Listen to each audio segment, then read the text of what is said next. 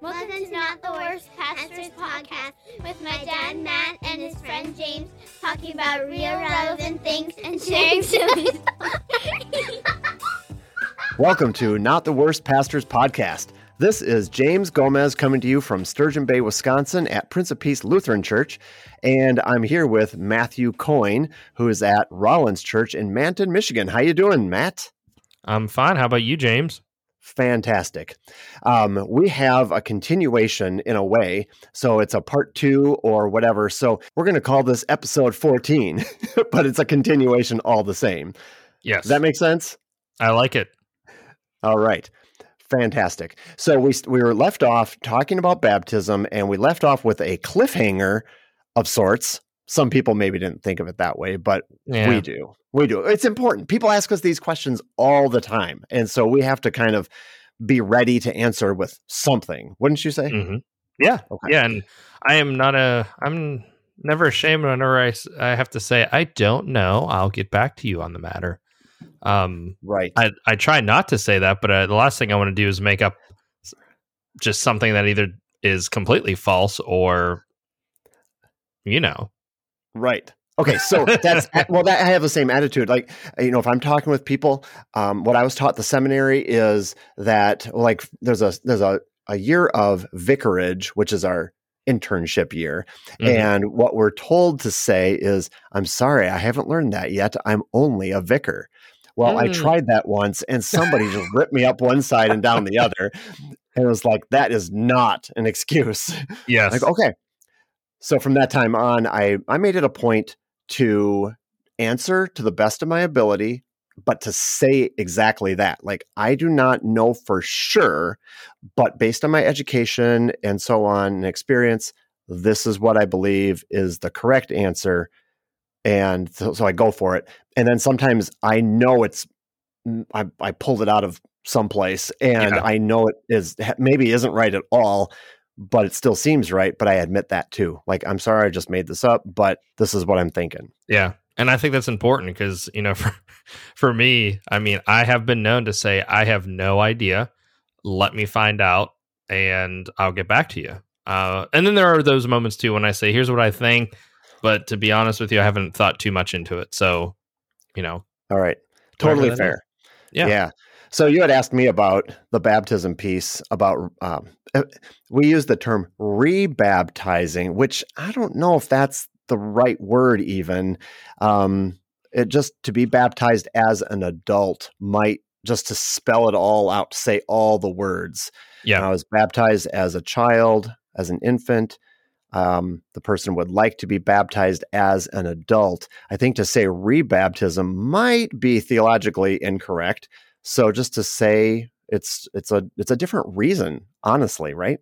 Yeah, I mean, I yeah, because yeah, that term rebaptism or rebaptized, I I don't like it either because you know we've talked about the one last episode we talked about one baptism, and I think where people say, well, you've been baptized once, it's one baptism. It you know the way I look at that, I mean the way I, I think that means is it's one baptism in Jesus Christ. Uh, there Right. are no other baptisms. Uh, so you know when when a somebody is so for example there's someone in in our church who was baptized as a baby in the lutheran church and he was talking to me he said you know i'd really like to be baptized because i believe that jesus was baptized and i believe that that is that public declaration as we talked about last episode of people around me seeing that i have put my faith in jesus christ. So when someone comes to me with that I, that's what we call believer's baptism. And we say Mhm. yep i am a believer. This is this isn't sealing my salvation. It's already been sealed. But i want people around me to see that i have put my faith in jesus christ. So again that outward declaration of your inward faith.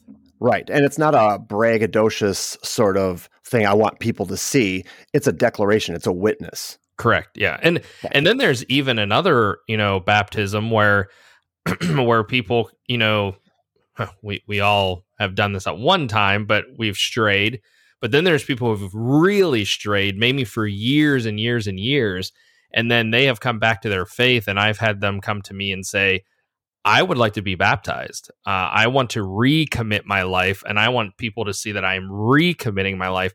I have nothing against that. I think that's a beautiful picture. Uh, like you said last week, or yeah, last week. Yes, it's beautiful, but it's also I forget the word you used. It's it's horrific. Horrific. yes. So, and I think that's a great way to explain. It. I actually last year I baptized. I don't even know if I told you this, James, and uh, a couple, eighty four and eighty three years old. Wow. I baptized, and it was so cool to see. And I think they actually encouraged other people who go, "Oh, I can still be baptized," you know. So I just thought that was cool. Well, had they actually been baptized before?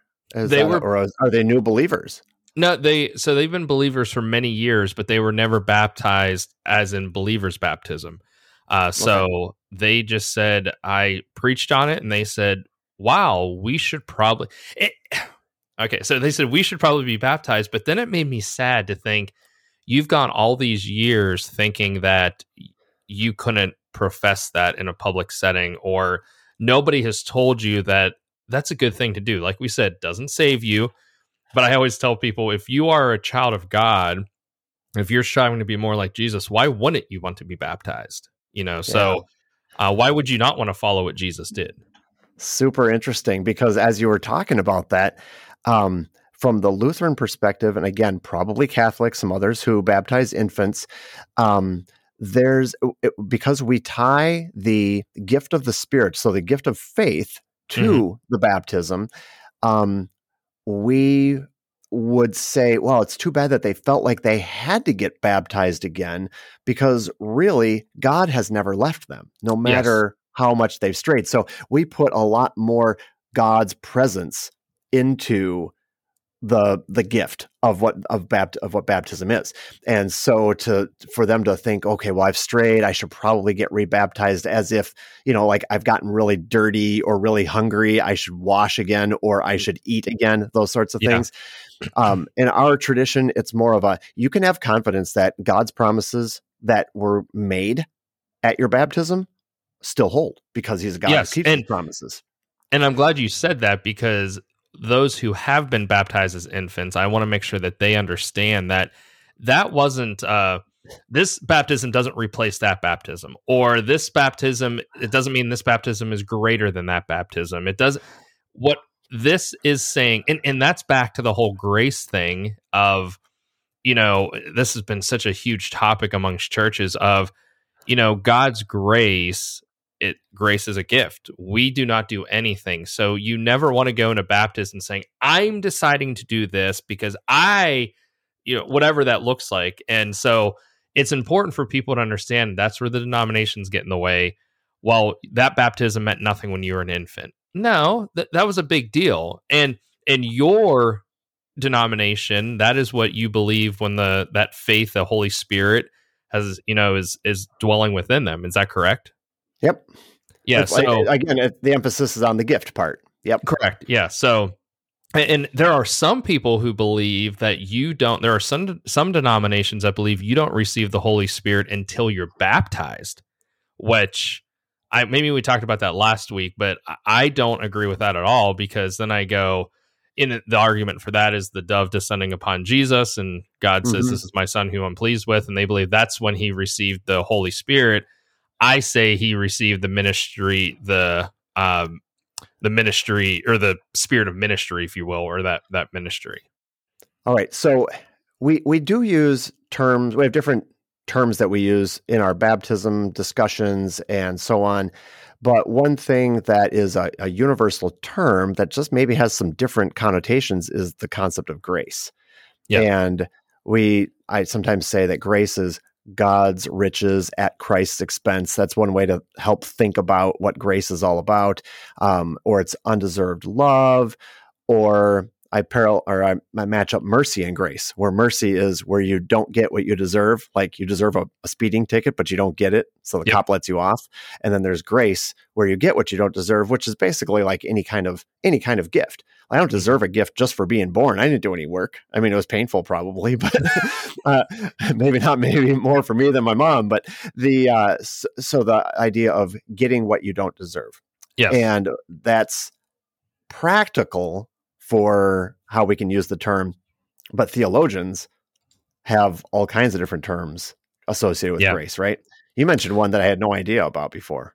Yeah, so there's uh, two, you know, two types of grace. I know some of you are listening, going, "I thought grace was grace," but there's what's called prevenient grace, uh, and this is really it, it's rooted from the Arminian theology, and what this is is that uh, anticipating grace or coming before, preceding grace, and what that means is you don't receive the grace of the Lord of God until you've put your faith in Jesus Christ. So there then therefore the the grace is there, but then there's what we call irresistible grace. And this comes from uh you know some of you probably heard of Calvinism or that reformed theology. And what irresistible grace is is the where God is constantly pursuing you where he knows you're going to put your faith in him as his uh, as your lord and savior. So he is pursuing you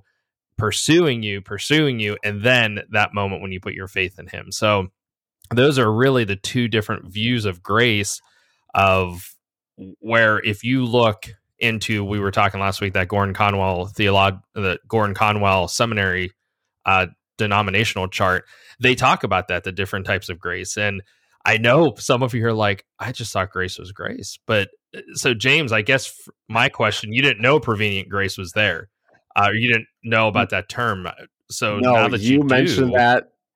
You mentioned that, and I was like, "What is that word?" I had I, I looked it up because I like I like studying words, and prevenient sounds like convenient, and so then it must be a difference on the prefix. So con is with, pre is before. Uh, I Yep. Like I just I I'm just I still don't really fully grasp it. Sorry about that, Matt. But no, no. Well, so I was raised in a home uh, with prevenient grace. I mean, that's not we didn't walk around saying prevenient grace, but that's what it Yeah, was. you did. Yeah, you did. You weirdos. uh, we're like, oh, look at the You're that. You're that family. oh, we are so such. We have prevenient grace today. Um, you know, and I struggle with that because uh, James, my argument, and I know some people will disagree with me here, and that's okay. Is whether you are a Christian or you're not a Christian, you wake up every day by the grace of God. You wake up and by the grace of God, you get to experience his creation. You get to experience the the beauty. Now I know that's God's reveal revealing himself through creation, but I would argue that we didn't do anything to deserve that creation. We didn't do anything to deserve life. We didn't do anything fill in the blank. So that's why prevenient grace I struggle with Ah. it. Does that make sense? Uh, When I'm Well, like I- I'm I'm putting some concepts together, and whether they fit the terms or not, I don't know if it's too terribly relevant. But I do subscribe to what you're saying. I mean, God did all that he all that he did with his with creation. I'll just focus on that part um, as a gift to us, because our teaching is that you know the six days of creation, the pinnacle of which was the creation of humankind, and Mhm. up until that point, God did all those things for our for our good, for our benefit, to prepare it for us, to prepare a place Yes. for us, right? Okay. Yeah. So n- there was could be no merit on our part because we weren't we didn't even exist as a race, as a species, you know. And so the humankind was yet to come, and God still did all these things for us. Yes. Is that Yeah, Is that, is that is that what you're saying is pre, uh, prevenient grace? Is, yes. So, and it, it's confusing because, you know, for example, in the United Methodist Book of Discipline, uh, and no, I do not have this memorized, everyone. I'm reading from it right now. Uh, they define prevenient grace as the divine love that surrounds all humanity and precedes any and all of our conscious impulses. The grace prompts us our first wish to please God and our first glimmer of understanding uh, and concerning God's will and our first slight transient uh, transient conviction of having sinned against God. God's grace also awakens in us an earnest longing for deliverance from sin and death and moves us toward repentance and faith. So again, it's that we don't really understand that or receive that grace until that moment. And Okay. and so you know when it comes to calvinism or that reformed theology it's no god's always pursuing you which also leads to the Mm. you know the the five solas and one of the solas is sol, sola gratia, which is in uh, grace alone. And so I struggle so much with this idea because one, because we as humans love to complicate it. Why did we have to come up with the different types of grace? I don't know. Um, but I really struggle with thinking that it is only by the grace of God that we are even where we are today. And then it's only by the grace of God that we have the opportunity to put our faith in Jesus Christ. And then it's only by the grace of God that through that faith, we will one day be with Him. And it is only through the grace of God that we have the Holy Spirit empowering us to live a life for Him. Okay. So, I mean, yeah, I mean, I, I, I like that. Um, the uh, the reason why we have all these different terms is because we're trying to understand a mystery and we're trying to describe a mystery like well how do we talk about the grace of god or this aspect of god well we are going to be a little bit shorthanded on that because all we have is our own words. I mean, yes. we have the word given to us, yes, but when we're trying to describe it, we're still limited because we're human beings and yes. we're we're not the divine. So, uh, well, like we have different words for love too. So, like different angles of love. I mean, we mm-hmm. talk about agape as God's unconditional love and uh, phileo and so on. And mm-hmm. so, there's different words for that in the Greek. So, it makes sense that there maybe be different angles to talk about grace. But what you're what what you described with all that though is just how broad his grace is. Yes, it's big, it's wide, and I mean, in every aspect of our lives, we can see that God is gracious. Is that that's the, what I'm taking away from your description of of of grace? Yes, yeah. I I, I no matter what you call it. no matter if you say, "Oh, prevenient grace," of course you don't receive it until you put your faith in in the Lord, or irresistible grace, where God's always pursuing. I explain it this way: that God's grace is sufficient, as you said, for here and for eternity. And so, w- whatever you want to call it, understand that God is gracious to us. And I love how you said it's just beyond anything we can imagine, beyond anything we can comprehend, to the point of we have struggle. We struggle over explaining what the grace even is. Right. Right. okay. So, well, I'm th- I'm thankful for grace, and the way that this ties into like the discussion of baptism for me is that when we talk about um, baptism, uh, yes, it emphasizes God's gift, but it also emphasi- emphasizes our need because yes. we teach uh, the concept of original sin, where we are born into the world sinful. Not that we straight up committed a sin like I murdered somebody by being born or the second after I was born, but we're born into sin. It's part of who we are. Yeah. Um, and I've heard that this is a, a, moment of levity here, but um, I have heard that uh, the sin gene passes through the father because Jesus was born without sin okay. and he didn't have a human father. I, I, think that's a somebody was teasing about that at some point. That's at still rate, interesting.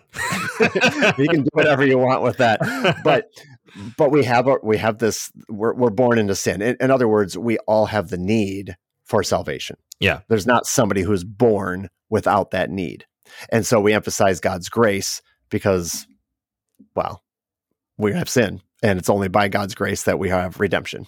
Yes. So, yeah, that, and, all, that all ties in. Yeah, and, and it's that you know, again, just because we got done with the book of Jonah, one of the last points I focused on in uh, Jonah four was we are all in need of God's grace. You know, we have the hundred twenty thousand in Nineveh, we have the sailors, we have Jonah, and all of them had one thing in common: they were all in need of God's grace. Mm-hmm. They were all all not. They were all in. Blah, blah, blah, they were not in need of prevenient grace. They were not in need of irresistible grace. They were in need of grace. well, that that might be one of the cases where you don't really have to label it more than correct, that, right? so yes, and that's so that's my point of you know I, I focus so much on how Jonah is sinking into the sea. He's sinking, he's sinking, he's sinking, and by the grace of God and by only the grace of God, he was offered salvation through the great fish. So I, I think that that's important to remember that we're all sinking uh, etern- away from etern- eternity, away from God, And through his grace, he has provided the only way out of it. There's nothing we could do, nothing that we can do. That's what we call legalism. legalism. And so, Right. you know, when we start thinking there are things we can do back to baptism, well, if I'm baptized, that checks the box off. If I obey these certain rules and laws, that checks the box off. No, they are active faith. We want to be baptized because we want to be more like Jesus. We want to obey his commands because we want to be more like Jesus, not Right. because we earn grace. Right. That works for me. That Okay. works. So, I mean, I brought up the original sin piece because I've also heard original. Is it original grace? I think is another is another term. Maybe it ties into your one of your grace terms, but where it's not sin that drives, you know, the rest of life. Like we're born sinners, therefore we need salvation, but we actually are born under God's grace first and foremost. So then we have to do something wrong to mess it up. More Yeah. like with the Garden of Eden, you know, God created them to be very good, and then they did something to mess it up. So that's an, that's another angle, but that's not what Lutherans subscribe to. And I don't know, I don't know where you're at with that, but my thinking is that you are in the same spot as the as the Mhm. Lutherans, like Yeah, born into sin, need salvation, right? Yeah. Yeah. And, and again, back to that, you know, I just met with somebody this morning uh, who's helping with our kids programming for that outreach we're doing here at the church.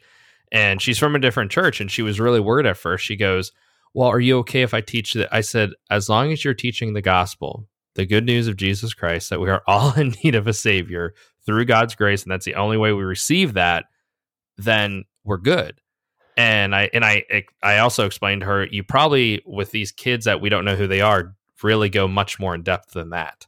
And uh, so I, I wanted her to understand James just and I actually told her about you and me. I said I have a friend who's a Lutheran pastor. I said we work alongside one another all the time. She goes, "Yeah, you don't see that too often." I said, "No, you don't." so so I call uh, that it- a win. Yeah, and, and she was very impressed. She's like, she was so impressed. She's like, really? And she was asking about what we do and everything. So who knows? She might be listening to this because I told her about our podcast. So um, Cool. Hey, what's that Yeah. ministry called that you are that you're talking about? Like you, we, Yeah, it's called Higher. Grounds. It's called Higher Grounds. It's through a ministry called Love Inc. And Love Inc.'s Hmm. awesome. They they help with people with you know clothes and paying bills and food and all that stuff. And this Higher Grounds is a program for the families uh, to eat together, to learn together, and for the kids to learn about Jesus, and for the parents to have some parenting, marriage, financing, finance classes, and all that fun stuff. So oh, yeah, that's so we're yeah, we're doing it here at the church, and I think we have eight uh, eight churches coming alongside of one another, and yes, different denominations. No, Yes, it's crazy. no. I think we have I, I think we have non-denominational, which is you know Baptist in disguise, Baptist in disguise.